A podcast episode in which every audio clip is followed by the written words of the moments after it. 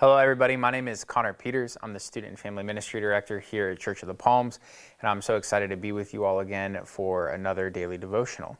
As we begin this morning, let us take a moment to prepare our hearts for the Word of God.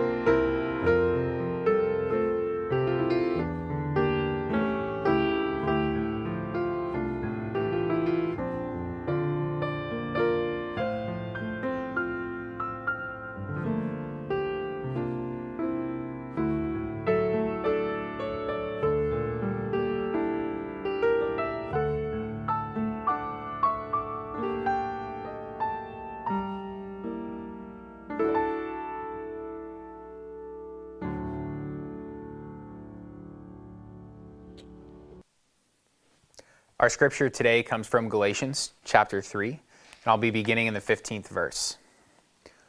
Brothers and sisters, I give an example from daily life. Once a person's will has been ratified, no one adds to it or annuls it. Now, the promises were made to Abraham and to his offspring. It does not say, and to offsprings, as of many, but it says, and to your offspring, that is, to one person, who is Christ. My point is this the law, which came 430 years later, does not annul a covenant previously ratified by God, so as to nullify the promise. For if the inheritance comes from the law, it no longer comes from the promise, but God granted it to Abraham through the promise.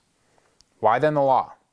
It was added because of transgressions, until the offspring would come to whom the promise had been made, and it was ordained through the angels by a mediator.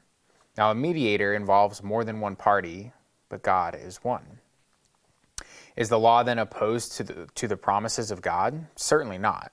For if a law had been given that could make alive, then righteousness would indeed come through the law. But the Scripture has imprisoned all things under the power of sin, so that what was promised through faith in Jesus Christ might be given to those who believe. This is the word of the Lord. Let's pray. God, we thank you for another day on this earth. We ask that you guide our steps, our words, and our actions. In Christ's name, amen. You know, I'm curious if you consider yourself a rule follower. For you, are, are rules the end all be all, or is there room for negotiation? If the speed limit in an area is 35 miles an hour, is that the end all be all, or is there room for negotiation in that? You know, if you tie your elephant to a parking meter, are you going to pay the fee or not since it's not a car?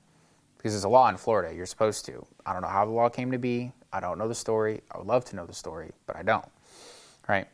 But sometimes we find ourselves trying to annul or change a rule or a law so that it's more convenient for us you know, oftentimes we probably aren't doing anything terrible by doing this or, or doing anything really wrong, but we might think that the law is misguided or the reason the law was created is no longer relevant. I know that I'm the type of person that always wants to know the reasoning behind why something is what it is. And if the why behind a law is valid, it's a lot easier for me to follow. But if the why behind a law doesn't make a whole lot of sense or seems to be irrelevant to this day and age, or just irrelevant to me and my situation, it's a lot more difficult for me to follow or to respect that law. Some of you guys can relate to that. Some of you are the same way. But other times, the law is the law. There is no room for negotiation.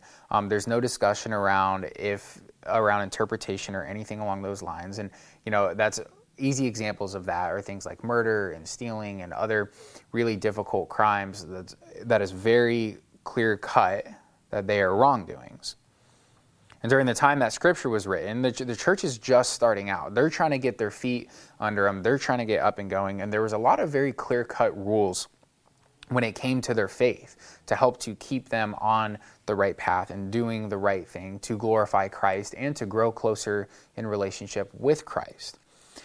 And rules were what was making sure that everybody was on that same page, that everyone was doing what they were supposed to, and that someone didn't do what they weren't supposed to, and that they could be guided back to what they should be doing if and when they fell short.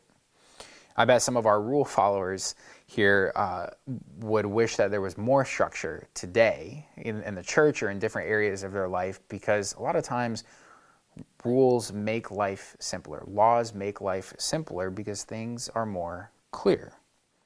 Because without laws and rules, things get messy, lines get blurred, and things become gray, and right and wrong don't become as clear as it should be.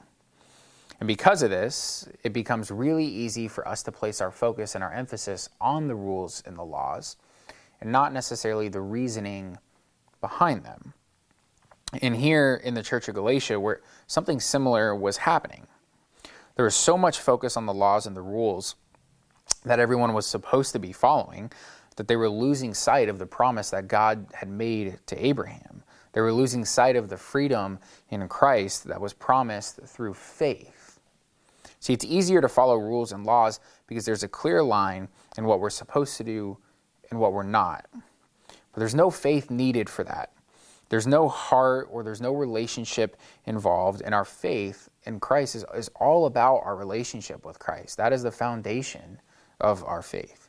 And it's important that in our spiritual journey, it doesn't simply become us just following the rules and letting it stay with that. And wherever you find yourself in a relationship with following the rules, whether it be following the rules unwaveringly or trying to annul them because you might believe differently, or just not following them altogether. I mean, we all know that one person. you know, they're, they don't require faith. But these rules and laws are present not as the end goal, but to help guide us in the right direction and to help guide us into a closer and deeper relationship with Christ, a, a healthier life where we get to experience these gifts that we hear shared about two chapters later in chapter 5, these gifts of the Spirit.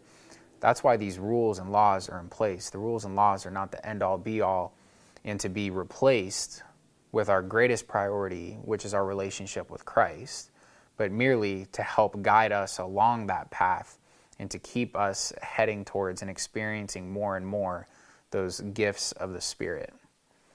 Let me pray. Lord, we thank you for the blessing of your laws and your rules, that they guide us closer to you each and every day. And as we go on this journey, may our faith not stop with checking the boxes and following the rules, but may they only help us to grow closer into relationship with you so that we can experience the gifts that your Spirit provides to us. We ask all this in Christ's name.